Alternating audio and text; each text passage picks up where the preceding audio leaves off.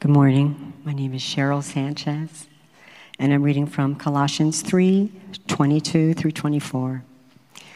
Slaves, obey your earthly masters in everything, and do it not only when their eye is on you and to curry their favor, but with sincerity of heart and reverence for the Lord. Whatever you do, work at it with all your heart, as working for the Lord, not for human masters since you know that you will receive an inheritance from the Lord as a reward. It is the Lord Christ you are serving. Thank you, Cheryl. Thank you. Such beautiful music today for a celebration of the Reformation. First, I want to thank you from all of the pastors. Some of you guys sent notes and gift cards and stuff like that for Pastors Appreciation Month. We're just thankful for you and to be in this community uh, walking together with you. Uh, we're in this study that's called The Gospel and, and today we have really an interesting topic, one I think we don't spend enough time on. Hopefully, this will push you where you live. And I really want to start with a question. The question is pretty simple Have you ever noticed how beautiful work can be? There's a woman named Jane. She was in Scotland and she had gone to a remote river in the north of the country. And the reason she was there is she was depressed. She was orphaned, she was penniless, and she was so hopeless, she felt like death would be a relief a release for her, the only route to peace. And so she'd taken herself to that river to jump in. She was so depressed. Her husband had just been killed in a duel with another man. And although the man who killed her offered to support her financially, she didn't want anything to do with that. She just wanted the end of her life. Now, as she was standing preparing to jump in, she looked on the opposite bank of the river, and something there caught her eye.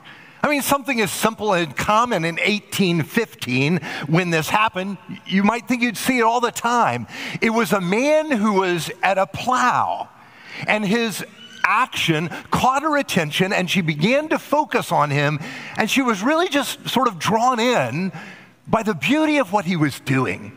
He was so intent on his work, it's as if he was an artist laying down the furrows so carefully and beautifully. She was really amazed and stunned by this. She doesn't know how much time passed. She was so drawn into the, the glory of this simple and really common act that before she knew it, she was thinking to herself, what about the self pity in my life? How could I be doing this?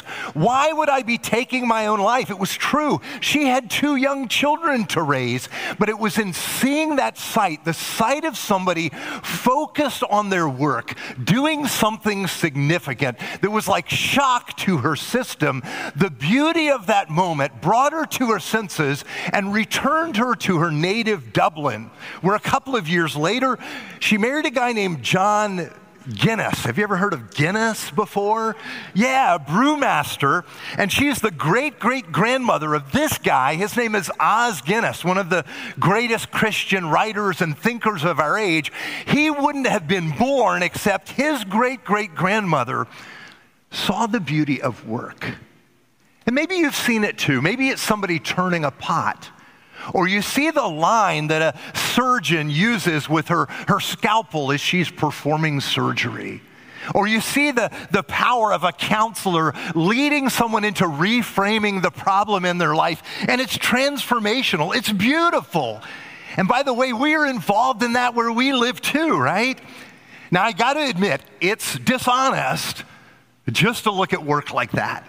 Because, right, work is also drudgery. I mean, it's doing that pile of laundry again, and it just keeps showing up dirty. It's taking out the trash and changing a diaper and doing lawn care at your own house and all those things that seem like drudgery that have to be done. So, how are we supposed to look at this, right? We're thinking about the gospel and the coming of Jesus and what Jesus has done. How does this shape how we think about our work. I mean, is there this connection between what we're doing here in worship on Sunday and what we're going to end up doing maybe this afternoon? or tomorrow on Monday. What is the connection between these two? Because our work world is so much a part of our world. If we can't see that, if we don't understand that, we're going to miss out on the riches that we have in Christ. Let's, pray together as we get started. Lord, Father, we so need to hear not just what you have to say, but for you to show us what we're here for and how we can encounter you and know you. And Lord, we do rejoice that you fill every square inch of the creation. As we were just thinking about the billions of stars and the glory of the creatures here on earth, to know that you're in the middle of it all, that you're part of it all, and in our lives too. Show us, O oh Lord, how to see this, how to live in it. For we pray in Jesus' name, amen. Earlier in this letter, the Apostle Paul says something as simple as this. He says, Whatever you do, whether in word or deed, everything in your life, do everything in the name of the Lord Jesus, giving thanks to God the Father through him. Okay, so it's true. All aspects of our lives, work included, are to be done with God in view in the name of Jesus to God's glory. Now, we spend time looking at work because as I think about it, I think, wow, this is something that is so easy to get wrong in our lives.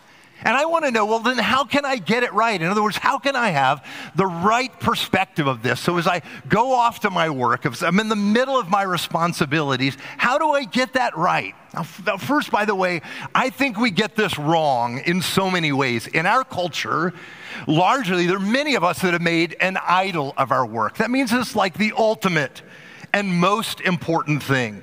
We can look there for that sense of who we are. And by the way, in the US, that's how we identify ourselves. We share a name, and, and what do you do, by the way, for a living? As if somehow that will tell us, oh, that's who that person is. This is the place where we show the world what we're made of, right?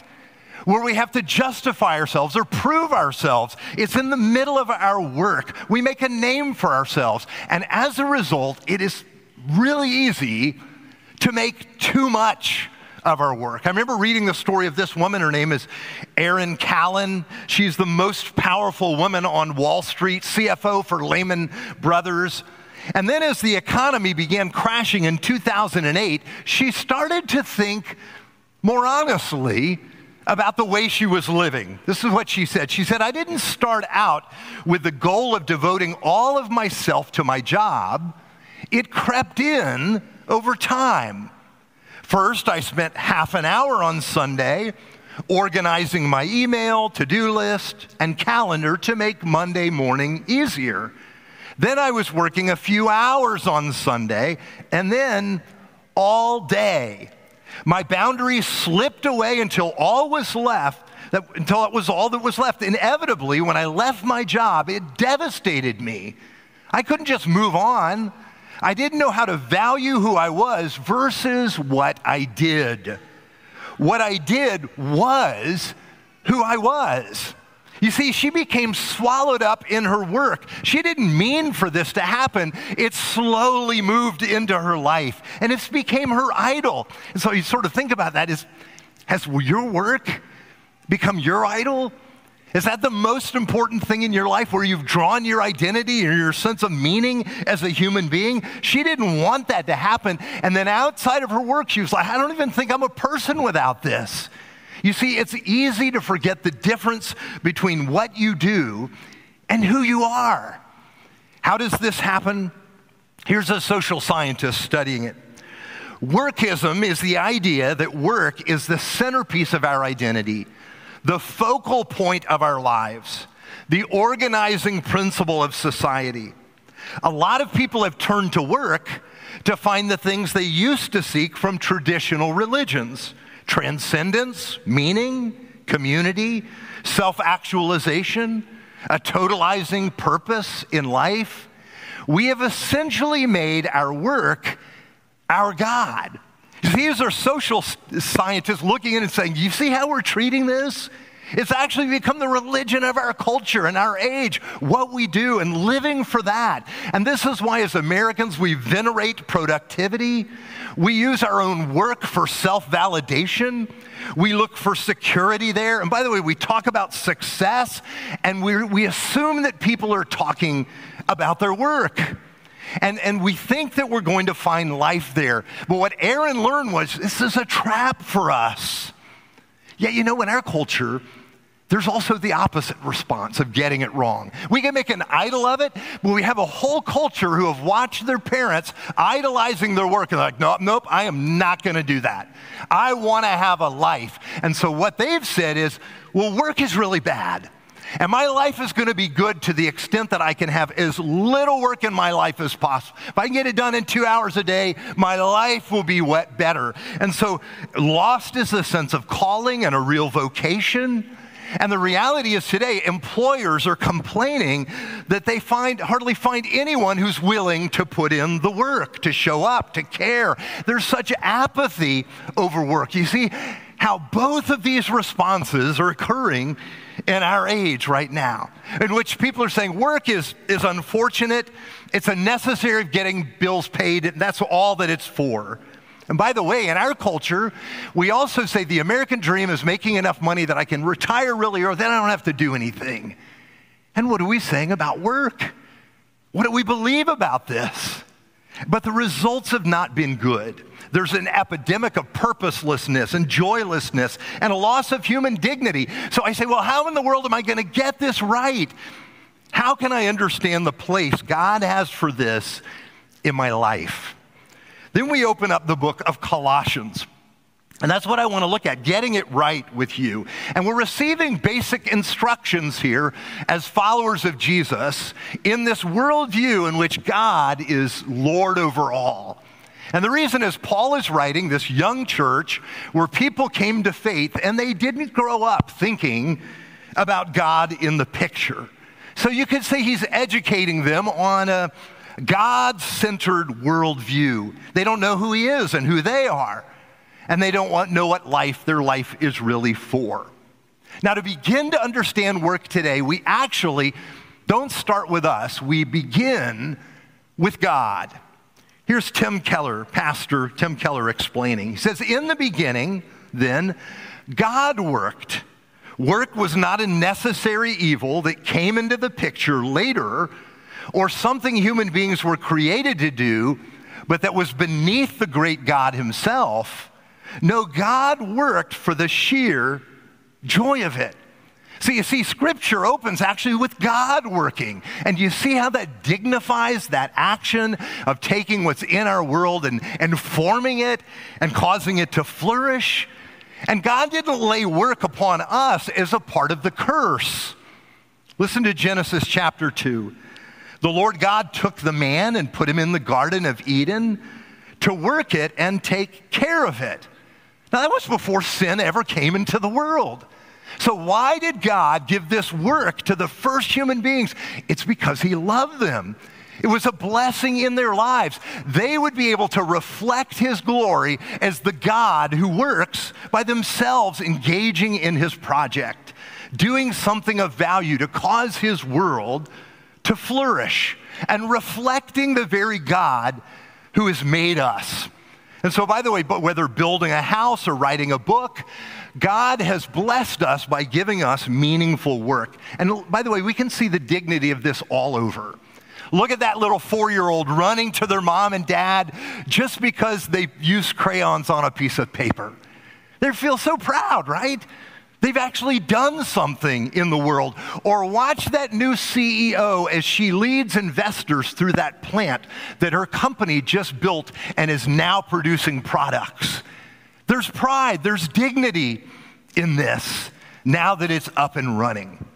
And so, what the Apostle Paul is, says is this whatever you do, work at it with all your heart as working for the Lord you see, God has made you a, a stakeholder in His world. He's given you a little place in His world in which to build, to invent, to sing, to make art. And the reason He's done this is because He loves you and He made you in His image. He wants you to know the joy of work and to find that place in His world where your gifts and human needs and His purposes all intersect. Notice, by the way, in this text, there's no mention of being successful. That's not even in mind here at all, or making a lot of money. It has to do with your heart before God because you are ultimately working for the Lord. Uh, this past week, I was reading the story of one of you know life's greatest composers, Johann Sebastian Bach. You'll see a picture of him. And as we celebrate the Reformation, you should know that one of the things that Bach got as a follower of Jesus is he got the three volume translation of the Bible into German done by Martin Luther, the reformer. And when he got it, he just read through it. I mean, he, he underlined, he put notes in the margins. You'll see one of the marginal notes here that comes from Second Chronicles chapter 5, verse 13. And the reason he was attentive to this is really cool. I mean, this is what he wrote. By the way, that verse is about uh, the worshipers that God assigned to his people. And he wrote in the column there, at a reverent performance of music, God is always at hand with his gracious presence. He began to realize God is present in the middle of your work and what you're doing, how you're engaging in his world. He is there. And so, what he came to do over time was you can look at his compositions, and at the bottom of all his compositions, you can see that S, D, G stands for Soli Deo Gloria for the glory of God alone.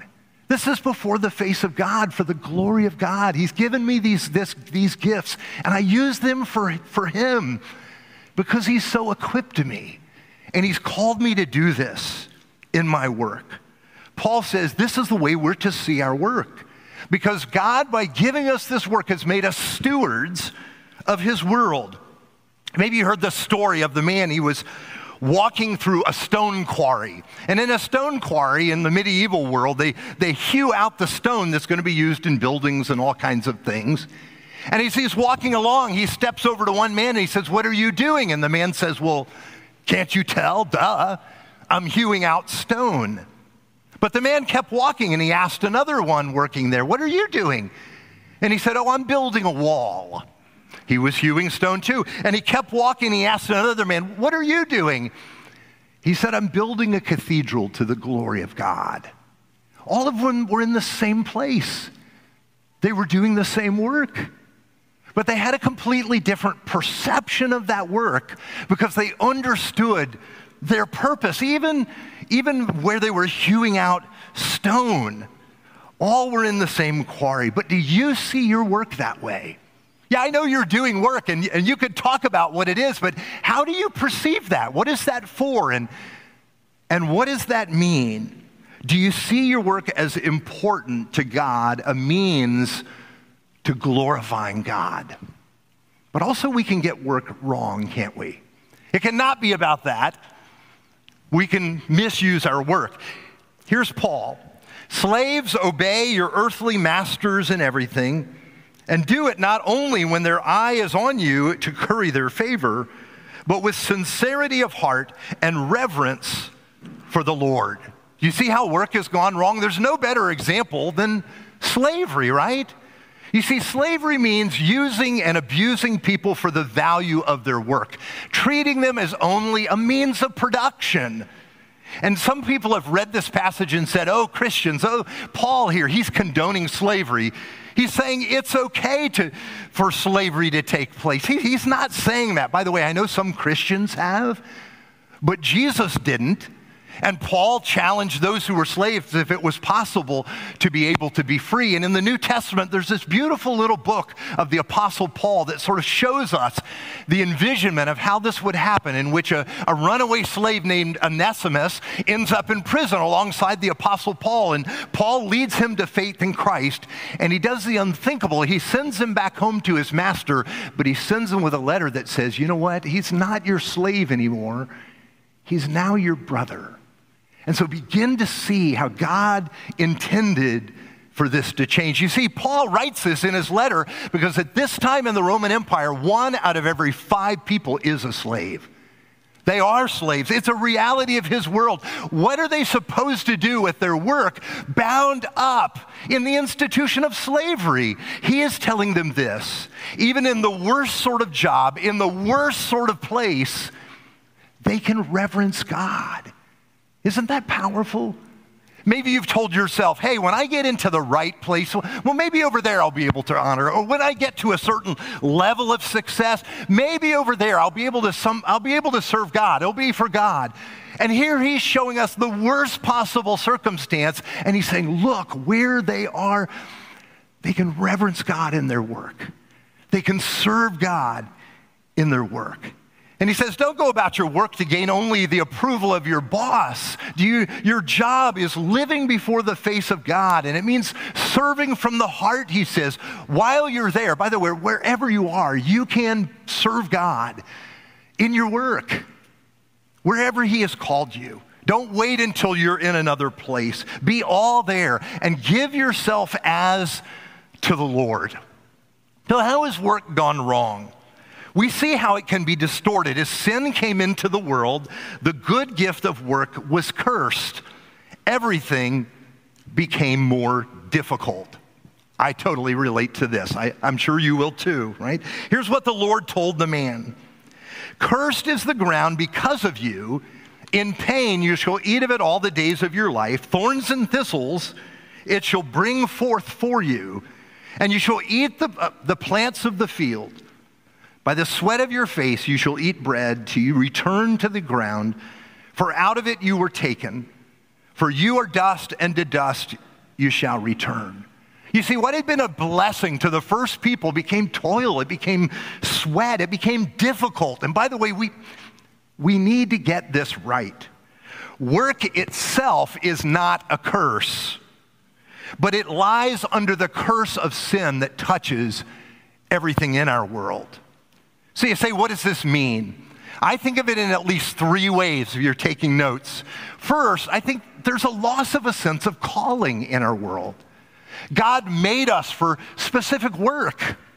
And because of this disconnection with God, we, we doubt we're in the right place or we're always looking for that place. We want to be in the place where we're doing the right thing, but we lack the confidence and boldness that comes from knowing that our calling is, is, is from God. I hope you know that. So many people I meet are searching for that place. And it's because the, the, the work has fallen under the curse. And by the way, even where we work, even where you're working, you can feel like a fraud there. And it's because of this disconnection with God and this sense of vocation and calling that you receive from Him. But then there's the second thing there's immense resistance in your work. The presence of thorns and thistles. What this means is the environment where you work is going to be difficult. It means you feel like you get, there's always more than can be done. And so, literally, we see just how difficult work is. And by the way, it also happens, you feel like you have the gifts, to be serving in a place, but you can't get there. Or those who could help you get there don't see that. That's all because of the resistance that is in our work. And the third thing is we misuse our work. We have to deal with our own motives and our struggles as we work. We feel insecure and we're tempted to use our work for nothing more than gaining money or our own validation, as we talked about before. We make it about ourselves and our success and our status, or we make it about how much money I can gain through it. I remember you reading years ago the story of Veggie Tales. You familiar with that? If you have young kids, you know about it. And the guy who started it is a guy named Phil Vischer. And he began looking around, you know, about 30 years ago, and he saw there wasn't really much out there for kids. Here's Phil. And so um, he, he decided, he, he believed he was called by God to dream up amazing things to do for God. And his goal was to become like the Christian Disney through these films for kids. And he believed, by the way, to do anything less was to dishonor God. He met with early success and became the second largest producer of children's videos on earth, but it wasn't enough. I mean, he, listened to what he said. He said to himself, God would never call us from greater impact to lesser impact. And impact is everything. So he pushed harder. They, they borrowed more money. They set out to, to do more projects. And they became financially overextended. And they ended up fighting a huge lawsuit over this until they actually went through bankruptcy in 2003. Here's what Phil said about it later. The more I dove into scripture, the more I realized I had been deluded. The Christian life wasn't about impact, it was about obedience. The world learns about God not by watching Christian movies, but by watching Christians. You see, one of the thorns for him had been himself. And it's also often that for us.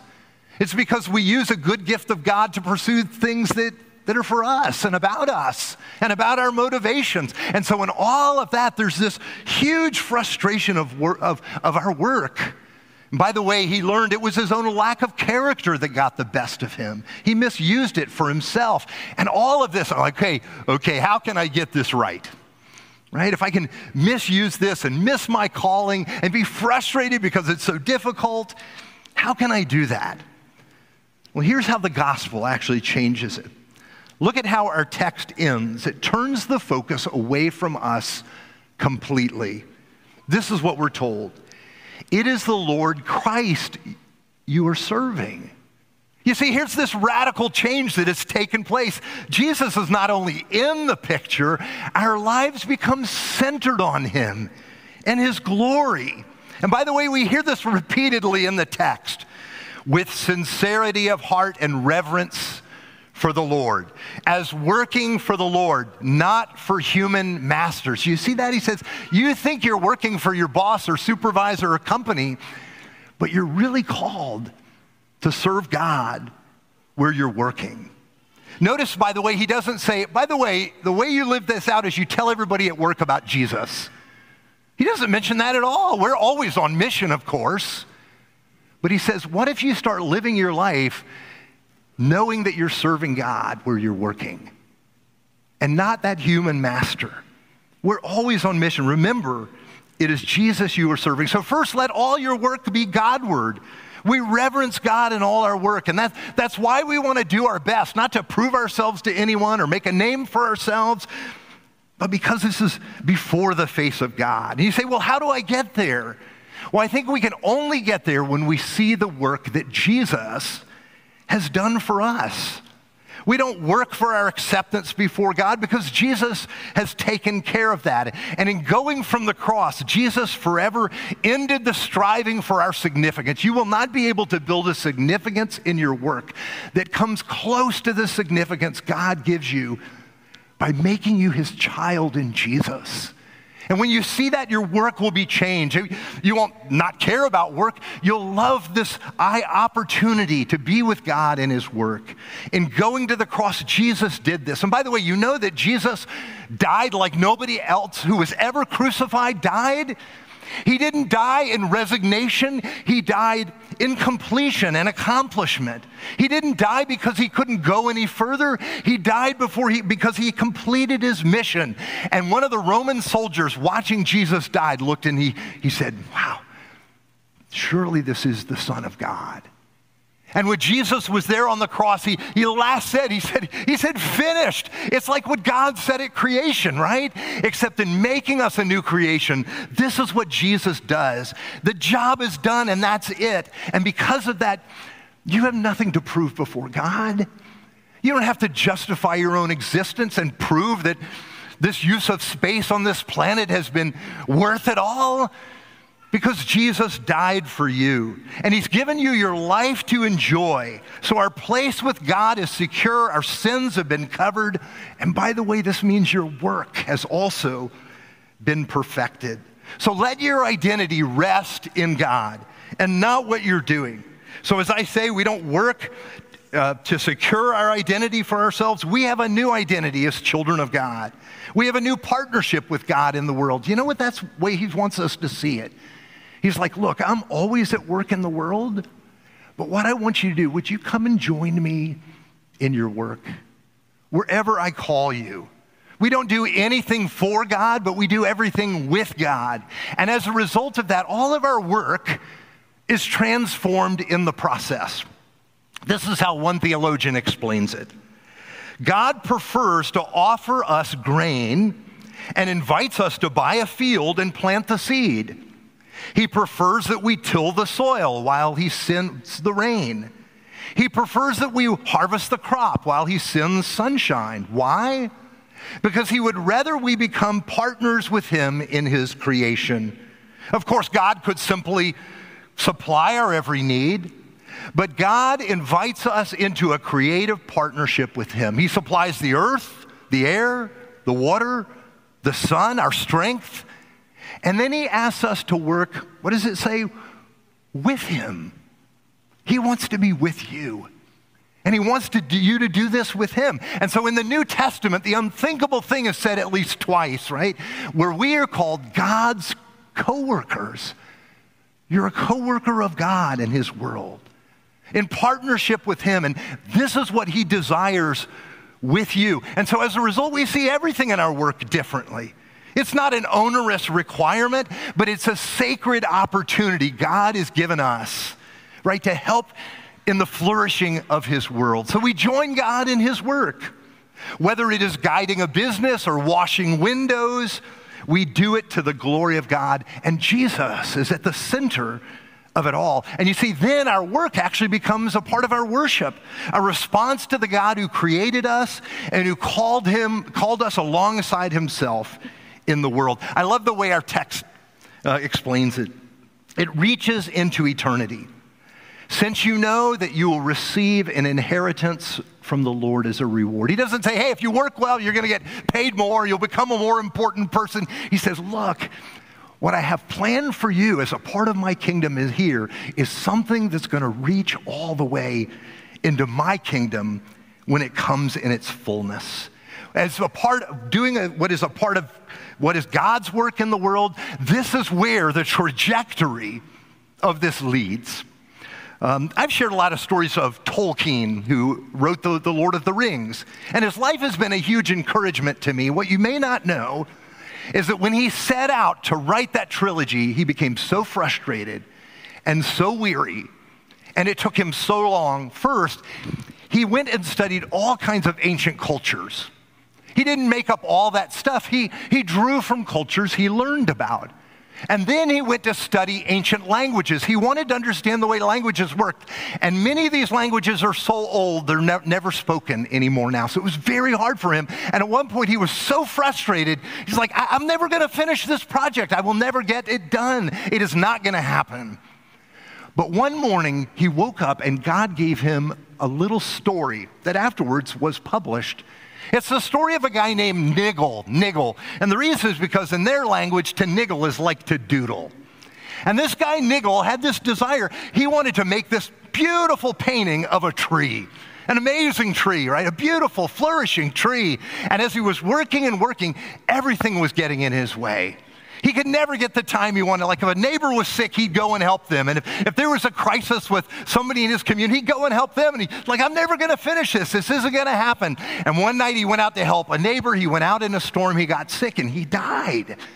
And Niggle wakes up, and when he does, he's on this train that is leading him all the way to heaven. And as he's going to heaven, there's a place where the train stops. And when he gets off the train, he looks out and his eyes get big. He just can't believe it. Here is that tree just as he had imagined he would paint it.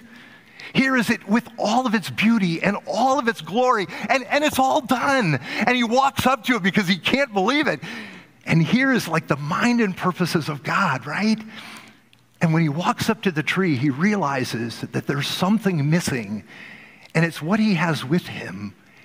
And it's a single leaf, because in his life, in all of his niggling, he had only ever finished one leaf. And he's able to attach it to the tree. And here it is in all of its perfection. And Tol- uh, Tolkien understood, he's like, oh, what I'm doing is a part of something that God has been doing, and it's so much bigger than I could ever accomplish. Sure, he went along to write those books, and they're amazing. He had no idea the power that would be in them, but he realized he was a part of the purposes of God in this world as small as his space and as insignificant as it felt, and as little as he felt like he was able to accomplish, God had drawn him into the great story. He is writing about our whole world. And that's what God is doing with you. Maybe like me, there are most days when you feel like, I'm not even sure I'm going to get a leaf done. I'm not even sure that's going to happen. And there are other days when you just get so discouraged you want to give up. You wonder, could it matter? Do I have any significance at all? And God has invited you into a story where, as Tolkien learned, he's going to finish this project. He's going to do the work. He is, and he is including what you are doing because he loves you and he wants to work with you in his world. He wants you to work with him. And that's the purpose of your work once you're in Jesus. You have an identity of a chi- as a child of God.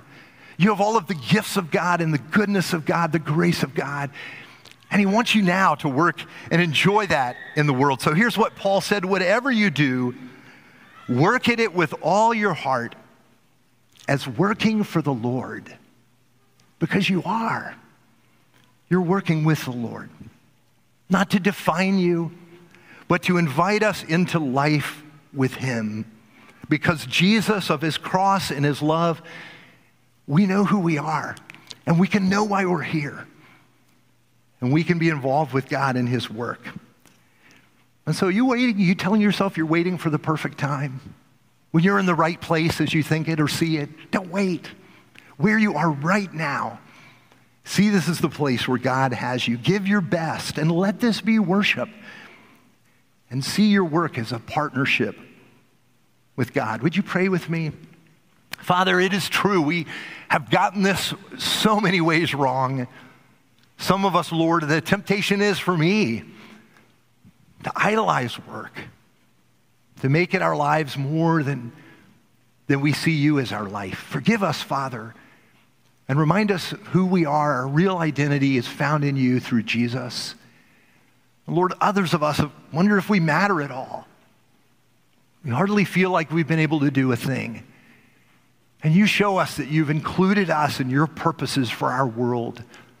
And as small as we might think it to be, it has significance because we're doing it with you. And it's a part of your purposes that reach into eternity. And so, Father, help us to live in this by your grace because you've loved us, not because we get everything right, but because every day we see how much you've loved us and all that you've done for us in Jesus. And we pray together in his name. Amen.